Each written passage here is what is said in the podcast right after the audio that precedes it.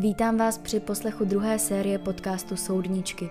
Podcastu, který se zabývá záhadnými zločiny napříč historií i kontinenty tak trochu jinak.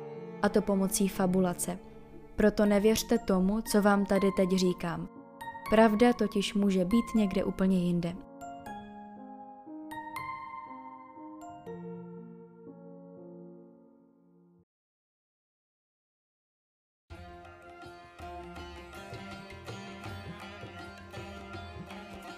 Den 56. Nepál. Bolí nás úplně všechno. Cesta se nečekaně protáhla. Začaly nám docházet peníze, ale ráno jsme konečně dorazili do Kátmandů. Do oběda jsme čekali na letišti. Tolik papírů jsem snad nikdy nevyplňovala. Freddy zajišťoval nový hotel. Ten původní tak úplně nedopadl. Než jsme se vydali na cestu, radili jsme se s kamarády baťuškáři, jak nás druzí často oslovují, kteří se vrátili z Nového Dilí. Jeli podobně jako my. Nejdřív letadlem do Francie, potom tak různě, jak se dalo. Istanbul, Teherán, Kábul, tam všude jsme byli a poznali úžasné lidi. Pozemní cesta do Indie je totiž něco neuvěřitelného. Ta svoboda a volnost – Několika hodinové přesuny autobusem, který je plný šťastných lidí ve volných košilích s korálema na krku a obyčejným batohem, který tu svobodu a lehkost utvrdí. Na poslední schůzce s Benjaminem a Margaret jsme řešili, kde v Katmandu zůstat. Jejich hlavním cílem bylo sice Dili, ale tady strávili dvě noci v hostelu v centru města. Básnili o něm celou dobu – Jestli existuje nějaké místo, které tenhle hippie trail charakterizuje, pak je to prý tady. Ale první problémy nastaly už v Teheránu. Freddy se zkoušel dovolat na recepci, bez odezvy. Byli jsme naštvaní, frustrovaní, cítili jsme se přesně tak, jako předtím, než jsme se rozhodli jet. Od toho jsme chtěli utéct. Daleko, ale dohnalo nás to i tady. Rozhodli jsme se to neřešit, užívat si tu cestu a počkat, jak nám to osud připraví na místě. Nepočítali jsme ale s tím, že když nebudeme mít domluvené místo pobytu, nepustí nás z letištní celnice. Pobíhali jsme sem a tam, ptali se ostatních, kam půjdou, ale bez výsledku. Asi po pěti hodinách si nás všiml jeden muž. Vlasy po ramena, béžová košile a výrazné zatmavené brýle. Nějakou dobu stál opodál a potom přišel blíž. Do řeči si dal s Fredím. Byla jsem ráda. Takový typ lidí v oblibě nemám. Naškrobený úředník s rukou v kapse, co během přemýšlení kouše konec nožičky těch jeho naleštěných brýlí. Ale překvapil.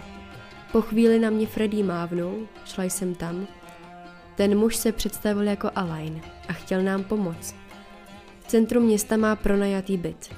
Několikrát opakoval, že to není žádný luxus, ale má volný pokoj a rád nás ubytuje. Samozřejmě zadarmo.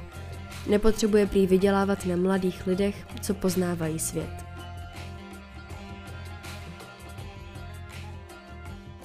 Nechal nám na sebe telefonní číslo, které jsme vyplnili do příjezdového protokolu. Až si projdeme město, máme mu zavolat. Pošle pro nás svého řidiče.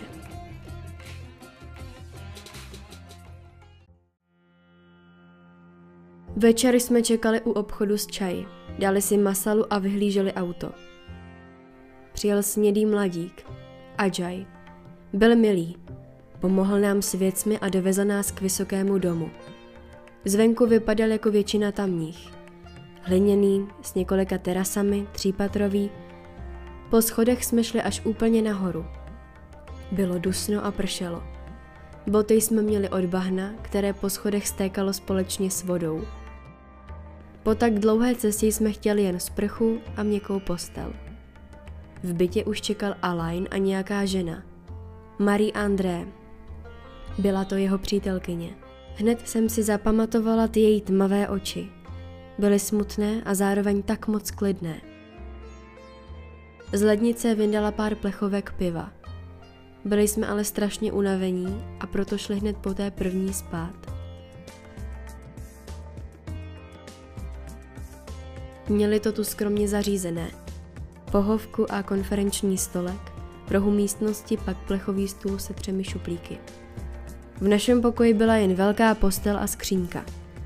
Závěsy, které byly tak těžké a mohutné, taky celou dobu zatažené. Přišlo mi to zvláštní, ale byla jsem tak unavená, že jsem si šla hned lehnout.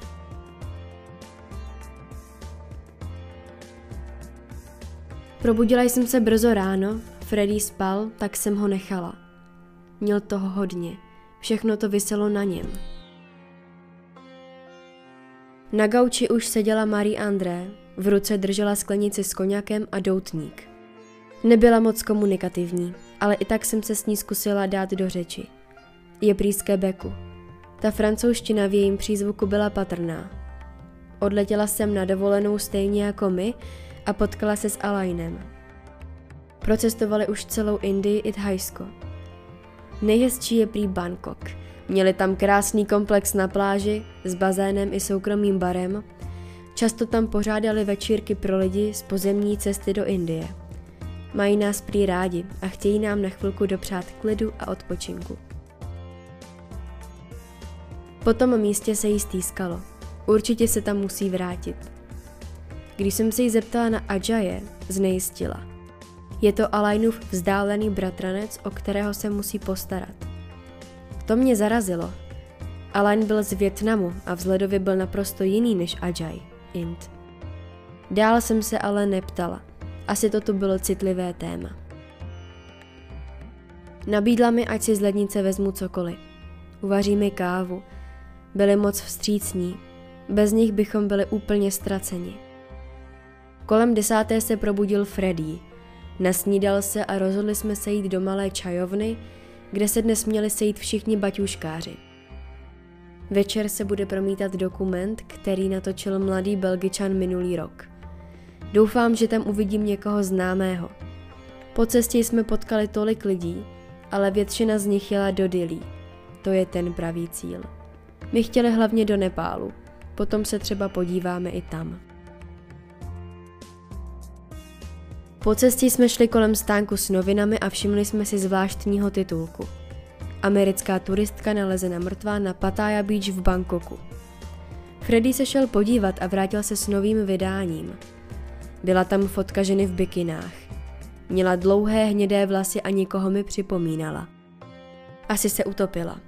Ve vodě byla tak dlouho, že rozpoznat její obličej muselo být těžké. Neměla jsem z toho dobrý pocit – Američané sem jen tak nejezdí. Většina z nich je tu kvůli tomu, čemu my.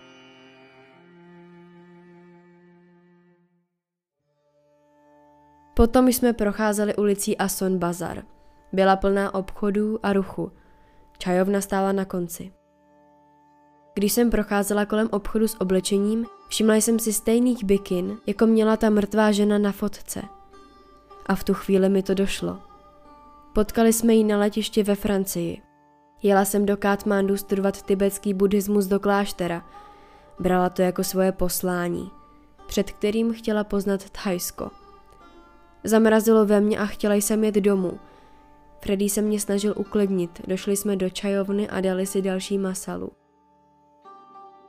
Pomalu začaly přicházet ostatní a panovala tu ponurá nálada. Všichni si všimli té zprávy v novinách – Pár lidí se s ní taky potkalo. Jmenovala se Teresa Knowlton. Promítání filmu se přesunulo na další týden. Dneska to nemělo žádnou cenu. K večeru jsme se vrátili k Marie Andre a Alainovi. Byli doma. Seděli jsme na gauči, popíjeli a Freddy najednou vytáhnul ty noviny. Zeptal se, jestli náhodou nepotkali Terezu. Alain si je vzal, koukal na tu fotku a s jistotou řekl, že ji nikdy neviděl. V Bangkoku je prý ale běžné, že se někdo předávkuje a utopí. Marie André byla zamlklá. Odnesla do dřezu skleničky od pití a odešla do ložnice. Byla zvláštní. Šli jsme taky spát. Dnešek byl náročný. Zítra se máme zase sejít v čajovně. se všemi příběh Terezy hnul.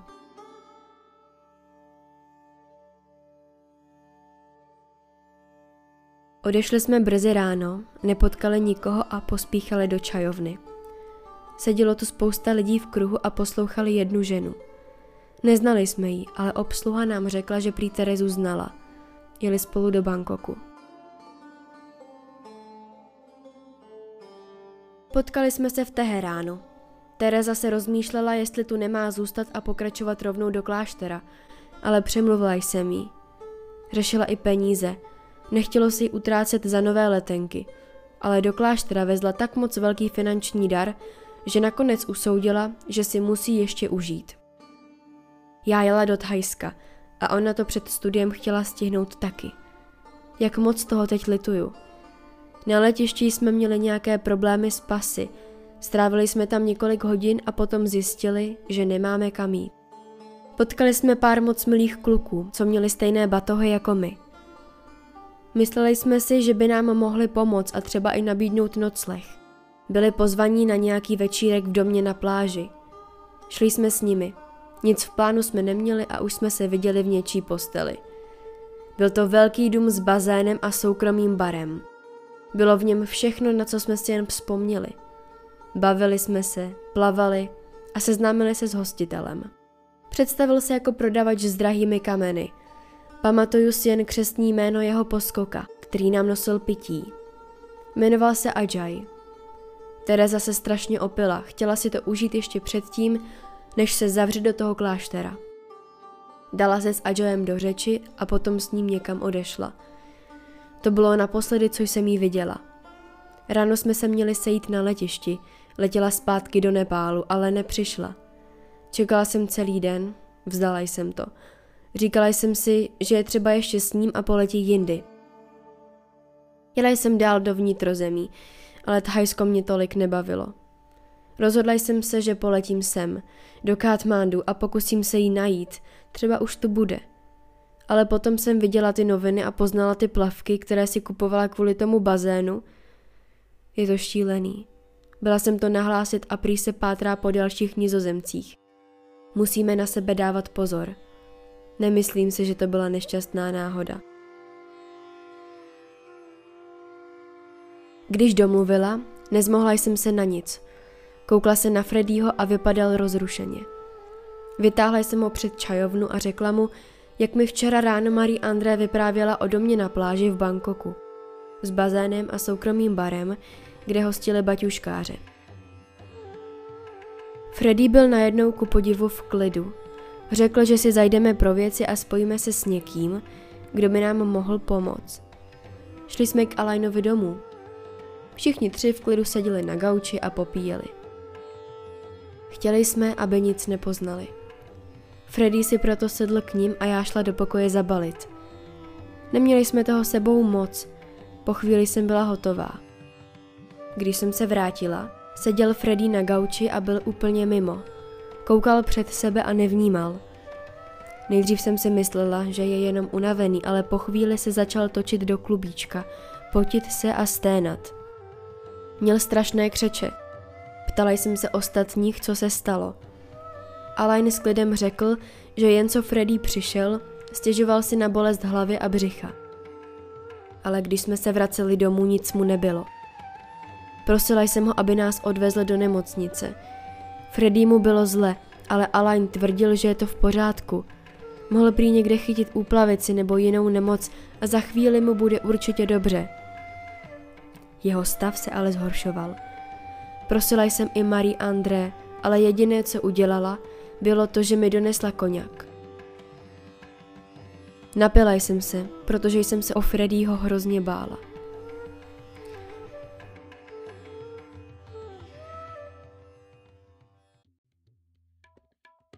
Najednou se všechno kolem mě začalo točit. V uších jsem slyšela jen dunění a viděla rozmazaně. Postupně se mi začala střídat horečka a zimnice. Dostávala jsem silné křeče do břicha Měla vyschlo v puse a nemohla jsem ani mluvit. Prosila jsem Marie André, aby nám pomohla, aby nás odvezli do nemocnice nebo dali nějaký lék. Dlouho se na nás jen dívali a něco si říkali. Francouzsky, takže jsem jim nerozuměla ani slovo. Po hodině nás Alain s Ajoyem donesli do jejich auta. Marie André zůstala doma. Najednou jsem byla ráda, určitě nás vezou do nemocnice. Ale jeli jsme strašně dlouho. Pořád do kopce po nerovném povrchu. Freddy už nereagoval. Asi usnul.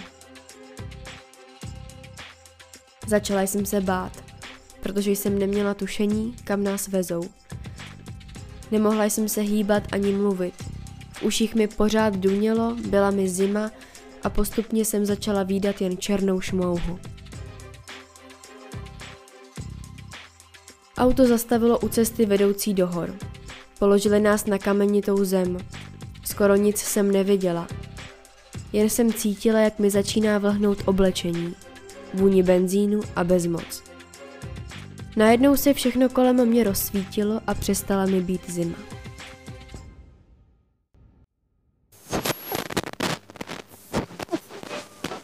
A teď jedna čerstvá zpráva. V horách nedaleko hlavního města Nepálu Kátmandu byla nalezena dvě ohořelá těla. Z ambasády přišla dnes ráno informace, že se jedná o americké občany, muže a ženu ve věku 27 a 24 let. Vyšetřování je zatím v rukou nepálských úřadů.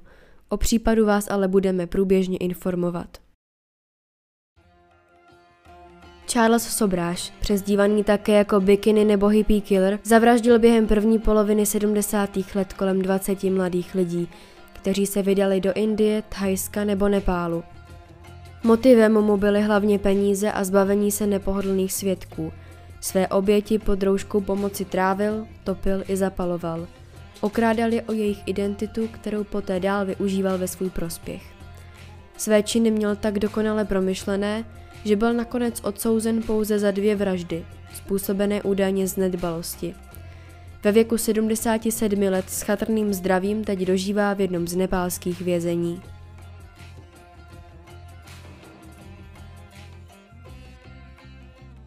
Děkuji, že jste si dnešní díl pustili až do konce. Pokud se vám líbil, nezapomeňte ho ohodnotit a sledovat. A to jak tady, tak i na Instagramu, kde ho najdete pod přezdívkou Soudničky. Mějte se krásně, užívejte si hezkých dnů a těším se na vás při poslechu dalšího dílu.